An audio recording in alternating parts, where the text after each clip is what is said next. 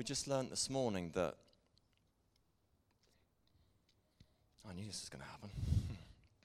A real hero of ours in the faith passed away last night.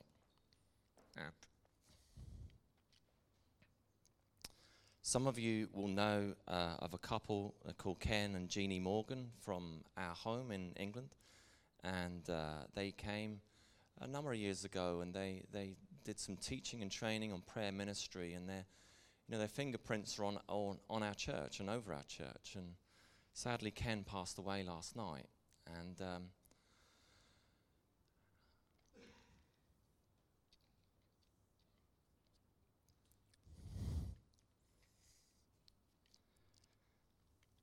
And I feel strongly that I should talk about him.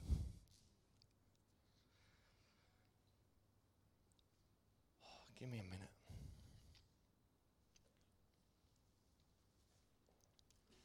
It's okay, it's good. I'll get there. Um, Ken was an ordinary bloke. He was an accountant, and um, he loved his family well. He lived incredibly well. Um, he, in many ways, an, was an ordinary fella, but he was extraordinary man.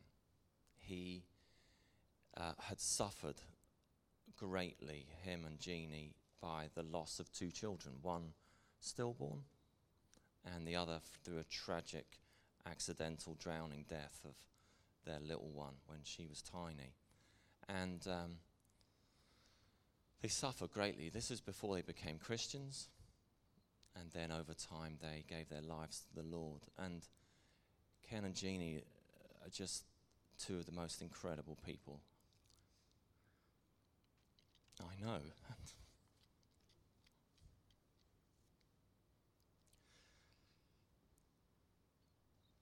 In many ways, personifies what we've been talking about. He would, together with Jeannie, just lay hands on anything and just pray God's kingdom upon them. That's just what they did. That's what they lived their lives out doing that. And they modeled it to so many people, and they trained so many people, and they saw the kingdom come in so many people's lives because despite their brokenness, they invited Jesus to heal them, and he did, and he set them free. And because of that, they reached out to a broken, hurting world and people. And that's how they lived their lives. Ken was a wealthy man, he was successful in business and uh, was incredibly generous, just incredibly generous. I was part of a church plant that started in 1993, and in 1996, acquired a, an old warehouse building which became the church, and Ken was the, one of the trustees, one of the board. And uh, he was also, I think, the guy in charge of finance, which was really good. And, um, and I spoke to Ken just a year ago, and he said, You remember the warehouse? You remember that warehouse? 1996. He said, I made, We made the final payment on the 20 year mortgage just last month. And I was just like, Wow. And for me, you know, that was part of my story, right? That was just part of the stepping out in faith, and that was just what he what was and what was was a part of. And um, three weeks ago, uh, when I was in England, I went to visit them, and I went to their house, and uh, same Ken, but deteriorating. And uh, I had the privilege of spending a bit of time and just prayed for them. And I prayed for the miracle everything we've been talking about. Pray for God. Come, Holy Spirit. Your kingdom come. Restore. Rebuke cancer. Command cancer to leave. and so we give it our best. This is what we spoke about last week, wasn't it? We step in, we step out, even though it's costly, even though it's painful, even though we're clinging on, we're clinging on. And sadly, he passed away last night. But, death, where is your sting?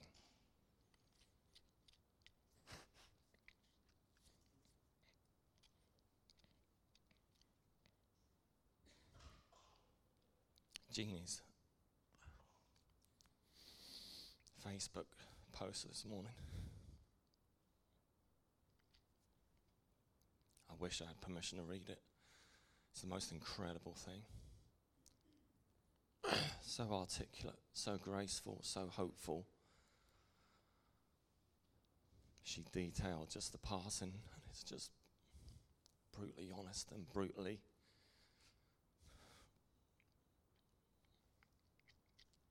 raw and real.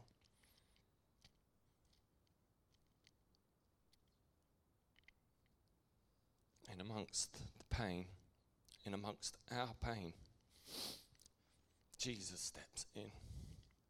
He steps into it. And, church, we've got to go after it. We are the people of hope. He places his kingdom inside us, and he calls us to lead the charge into brokenness, into pain, into suffering, and proclaim there is another way. The hope and the life of what Jesus has done for us is for us, but it's for a broken, hurting world. And Ken Morgan lived well and he loved well and he's with Jesus forever and ever. Boy, we want our lives to count. Whatever age we are today, we want our lives to count. We get to the end, we say, I ran well. Boy, it was hard. Boy, it was tough at times. I picked up that injury along the way.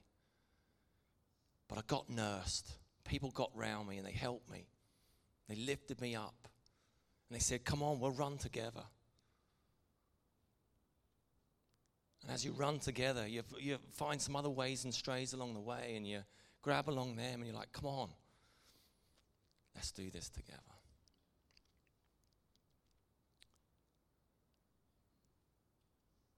I've got some notes, but it kind of feels a bit weird, really, doing anything. Um,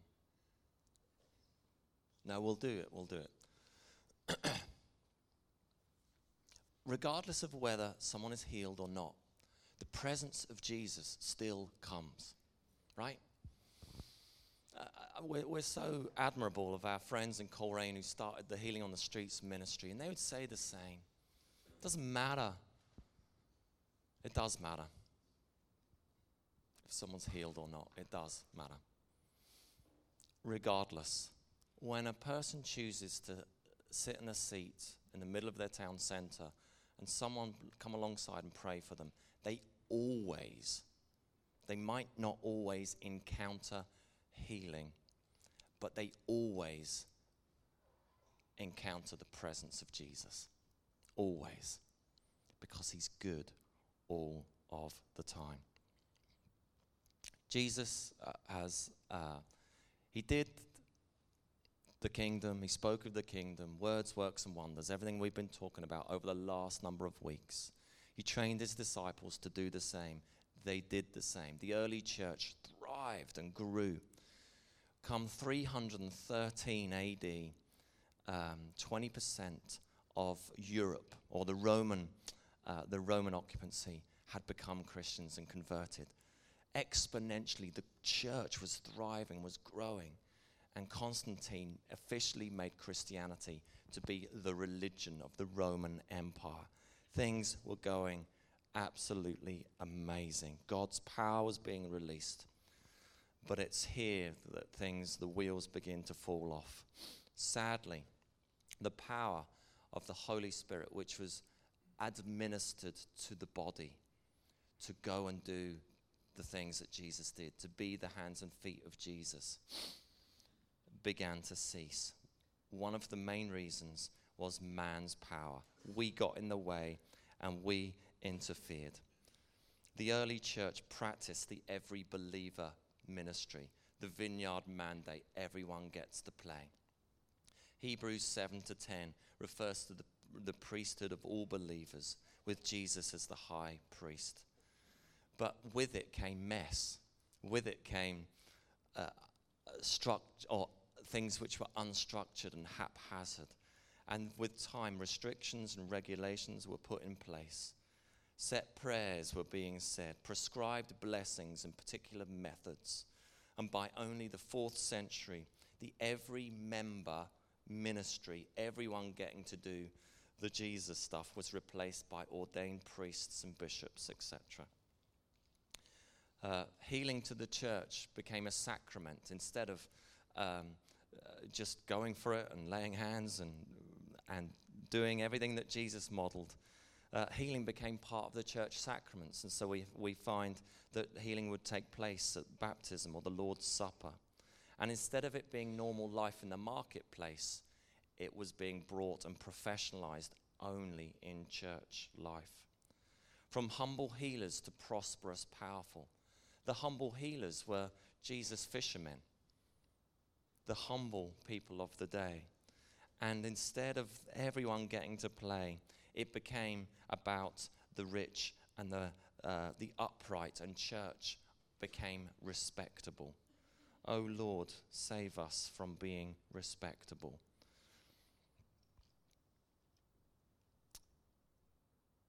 A hierarchy, medi- medieval worldview of God was established. We had angels, we had saints, we had cardinals, pope, archbishops, bishops, and priests. And this produced this hierarchical kind of tier of trying to get to another level, another level.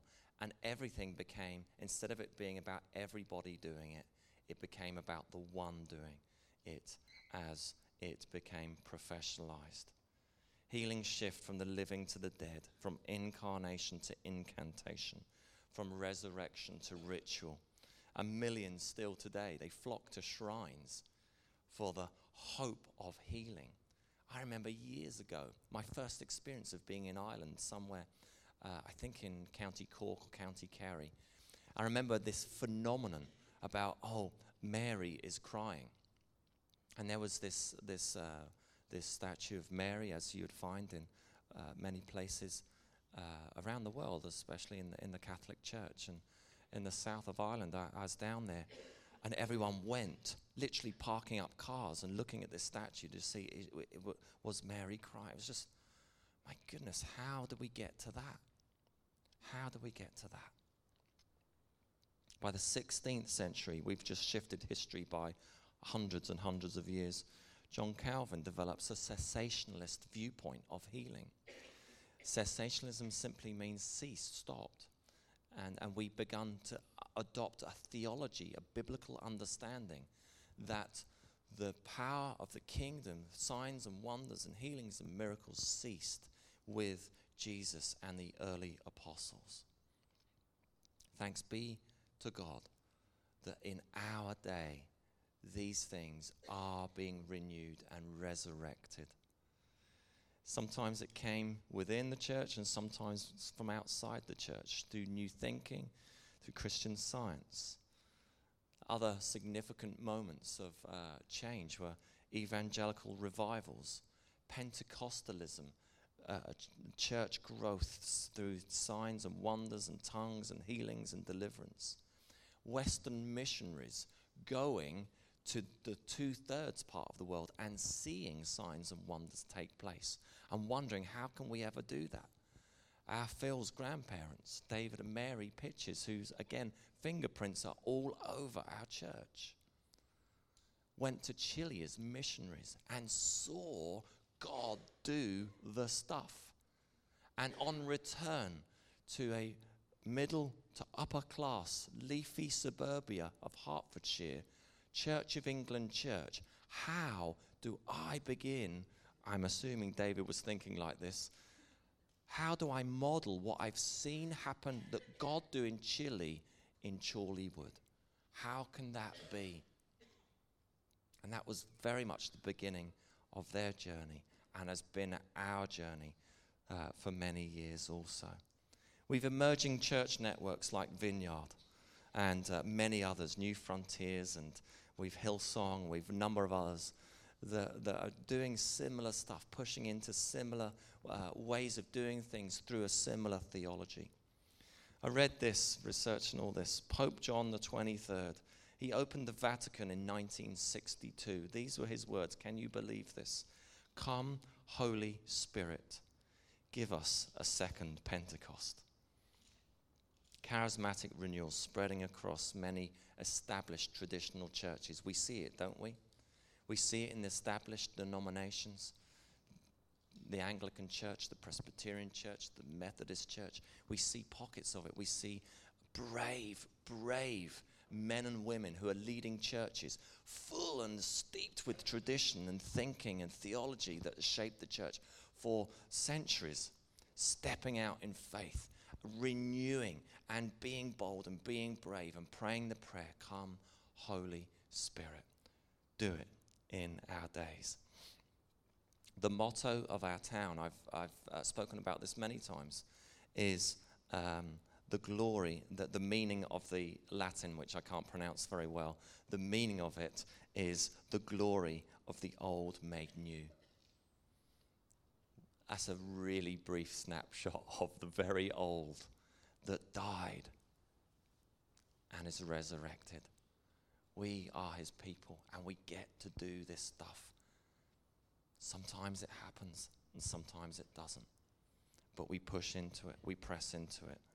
My uh, dream, my hope is that our children and our children's children won't have to journey the, the thinking of or the transition of getting our heads around a shift of God does, he doesn't do that to God does do that. The more we push into it, the more we ask, the more we're going to see. But we must, even when it doesn't go the way we want it to go. We still yet will cling on to Him. That was brief, and I'm glad it was because I wanted it to be. Because what I wanted to do this morning, and you'll be glad to know this will fill you with great confidence, is I've got no idea what we're going to do next is I just feel like we need to be in His presence. Uh, all of us, we just need to spend time from our crazy, rushing around lives and be in His presence. Why? Because it's in His presence we meet with Him, He speaks to us. It's in His presence that His power is released and His power to do this stuff that we're talking about. I wonder, can we worship some more? Is that okay? If these guys come up, we'll worship the Lord some more, and then we're just going to give some space and time, and um, just to see what God wants to do. And we'll probably give some invitation for people to receive prayer, and we're going to pray, because that's what we do. Let's stand together, and the guys will lead us.